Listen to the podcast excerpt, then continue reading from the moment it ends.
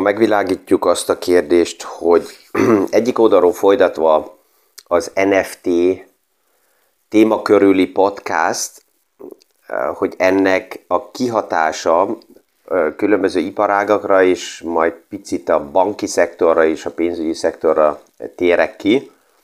Ez több iparággal majd meg fogjuk nézni, hogy ez milyen irányba érinti azt a bizonyos munkakört.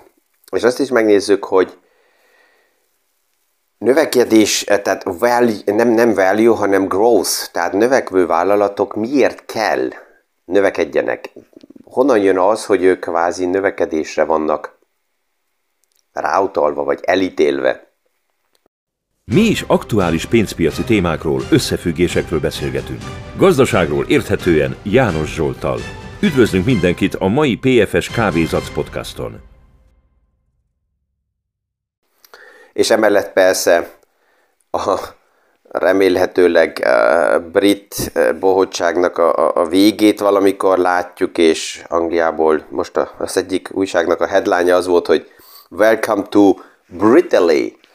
Tehát ugyanaz a kabaré, mint Olaszországban, az esetleg Angliában zajlana, de reméljük, hogy azt valamikor sikerül egy picit újra műveltebb, tehát british szintekre vezetni. Kezdjük a növekvő vállalatoknál.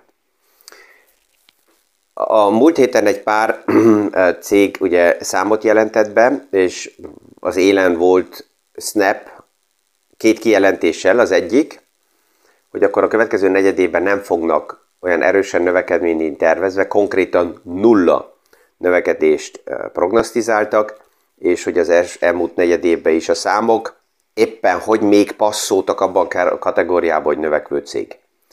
Na most nulla növekedés nem azt jelenti, hogy összeomlik a vállalat, eltűnik a színpadról, hónaptól nincsen forgalom, hanem nulla növekedés azt jelenti, hogy az a szint, amit elértek, ezen most stagnálnak.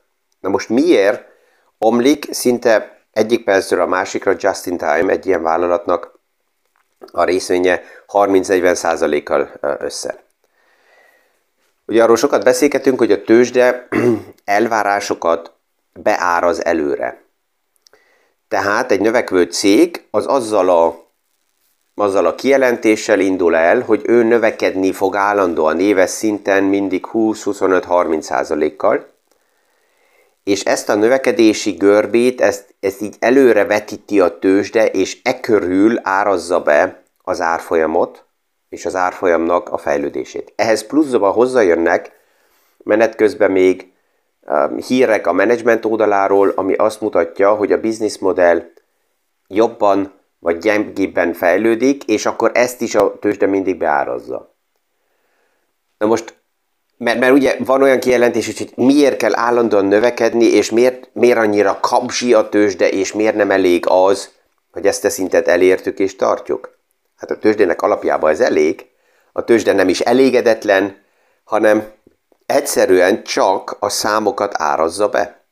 Tehát, hogyha a kijelentés azt mutatja, hogy az a bizniszmodell nem növekszik, akkor azt a beárazást, amit eddig azzal az elvárással, hogy növekedni fog, ezt egyszerűen korrigálni kell.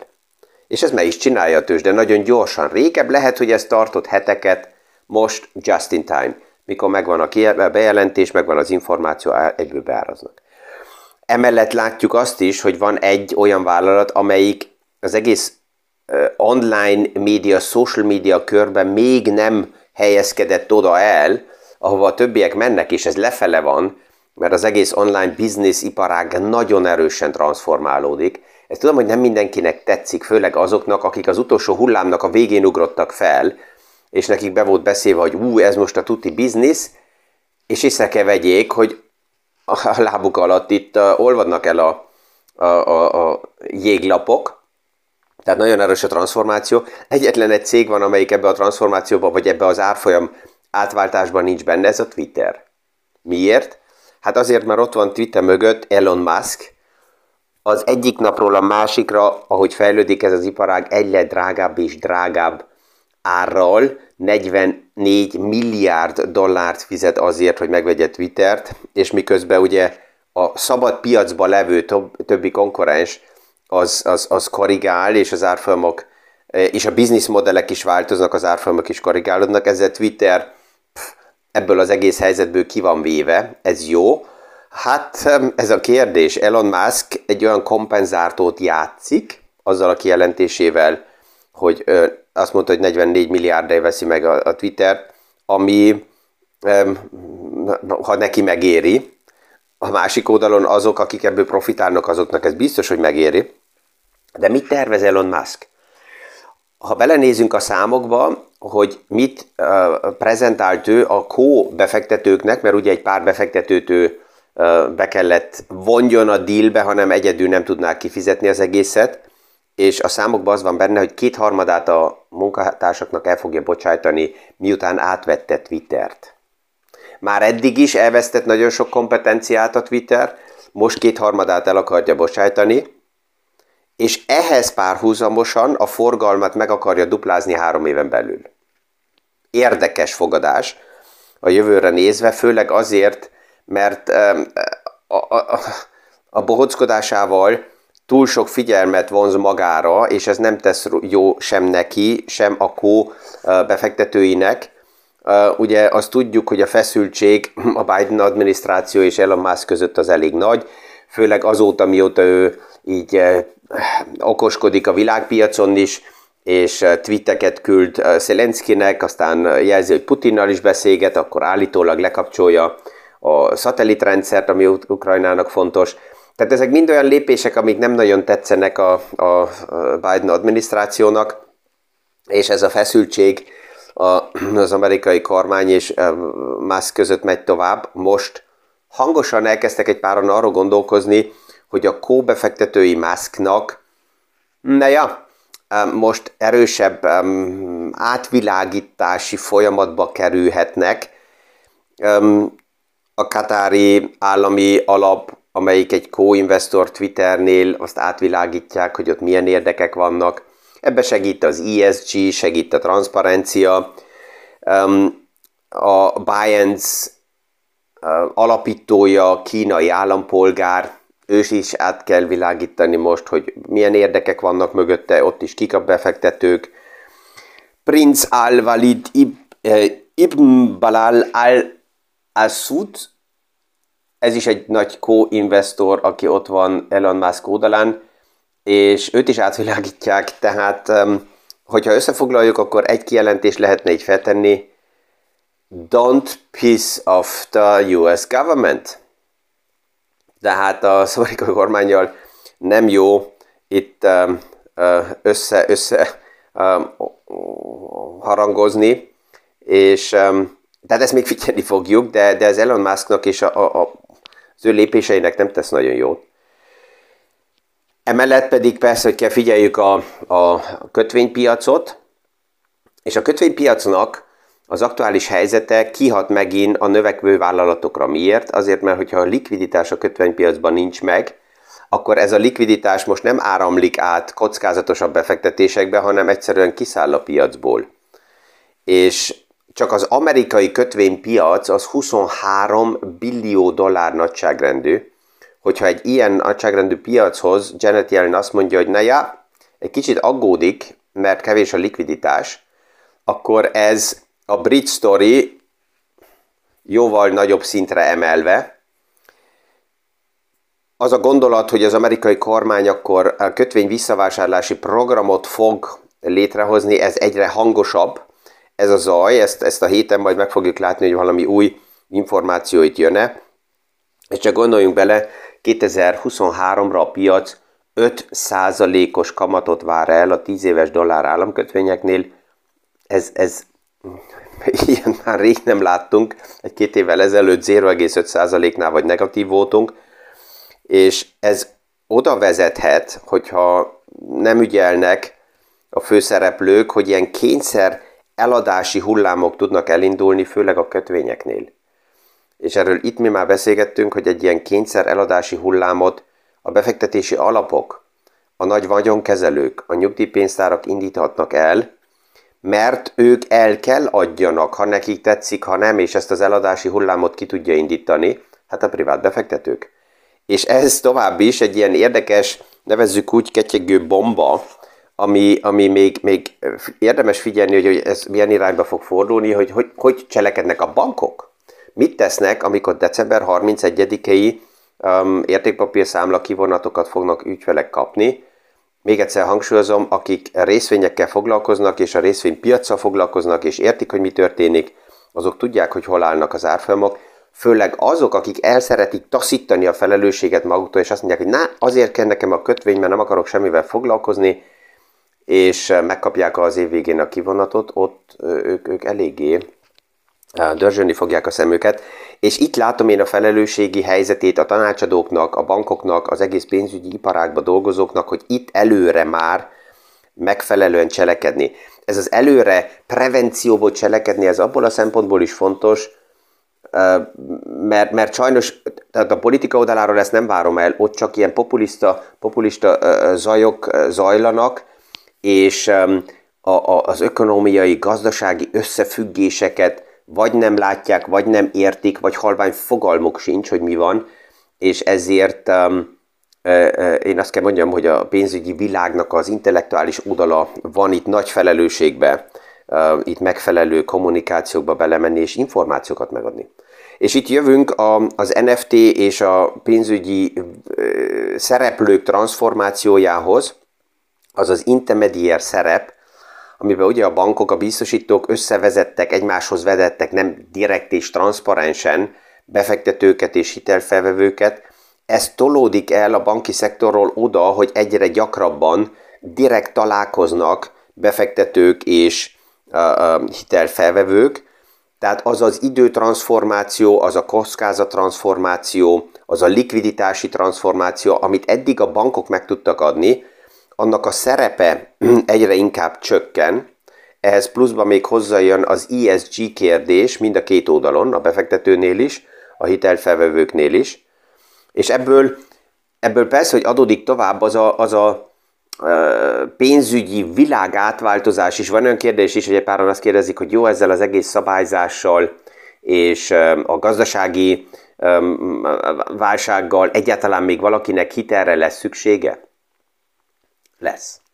Csak lehet, hogy nem a hagyományos és normális útakon keresztül fognak ezek a hitelek eljutni a gazdasághoz, és a befektetők is kikerülik a bankokat, mert a technikai rendszerek erre jönnek létre, a blockchain és a digitalizáció körüli eszközök azok biztos, hogy ezt erősíteni fogják még jobban.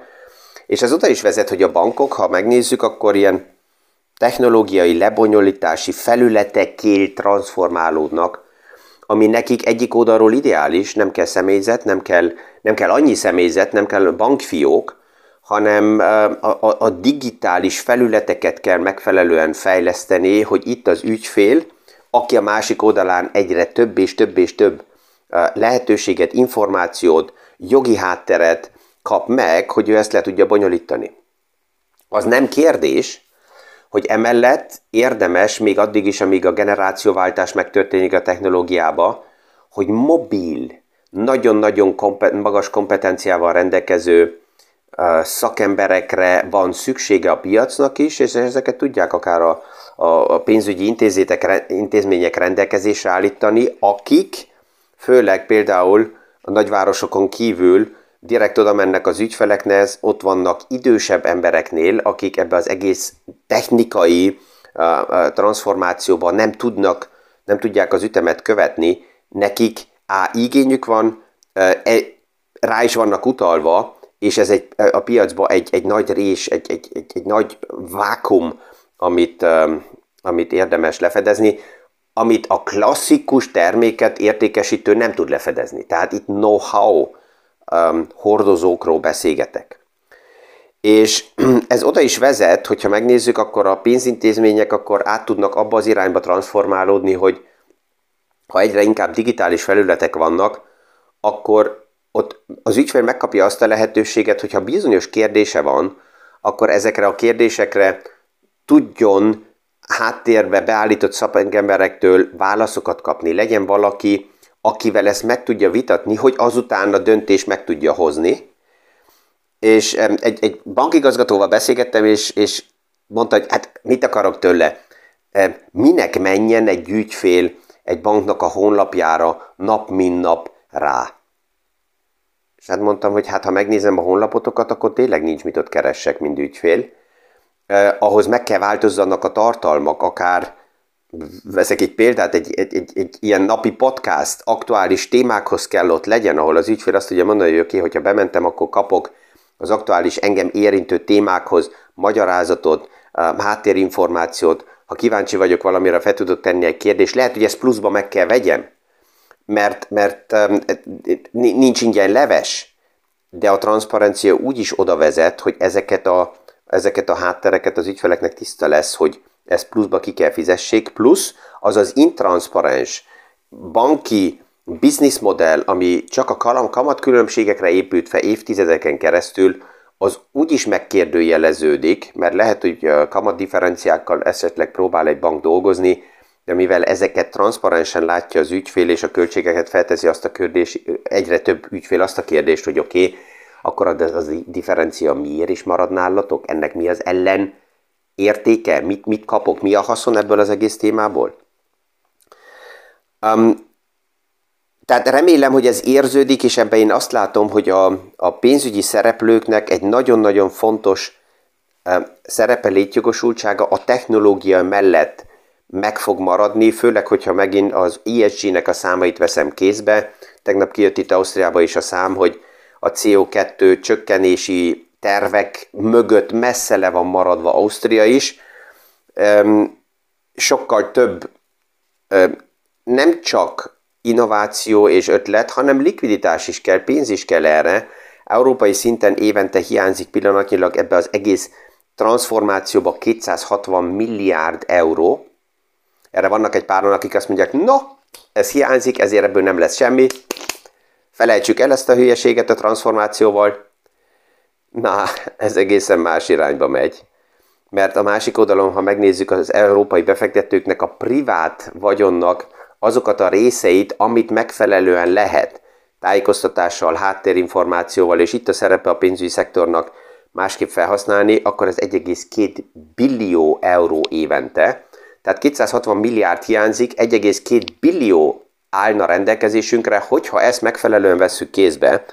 Tehát igenis ebbe a likviditási plusz motivációba megvan a létjogosultsága a pénzügyi szektornak, és itt tud elhelyezkedni bank, tanácsadó, biztosító embere, hogy ezeket a háttérinformációkat megadja az ügyfeleknek.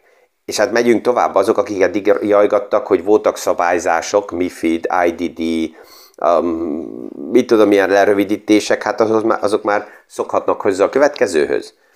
A múlt héten, mikor az ESG-ről, az ESG-ről beszélgettem, akkor emellett jött az a kifejezés is, hogy PSD2.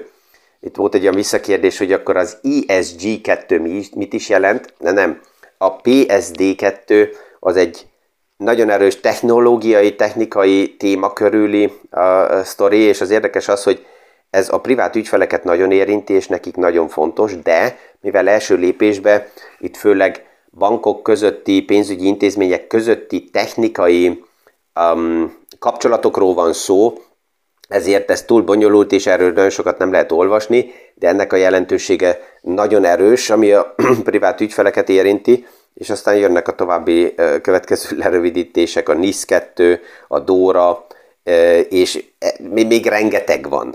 Volt egy olyan kérdés is, hogy esetleg egy podcastot nem tudok arra felépíteni, hogy ezeket a lerövidítéseket mind összehordjam.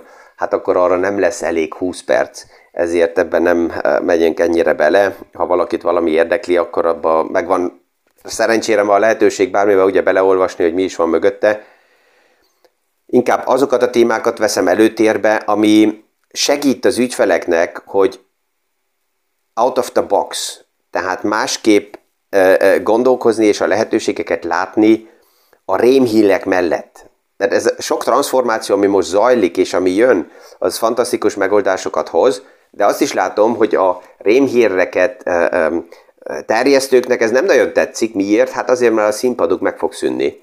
Mert egyszerűen sok téma másképp lesz megoldva, és ezért nekik a létjogosultságok olvadni fog. De hát ez az ők dolgok.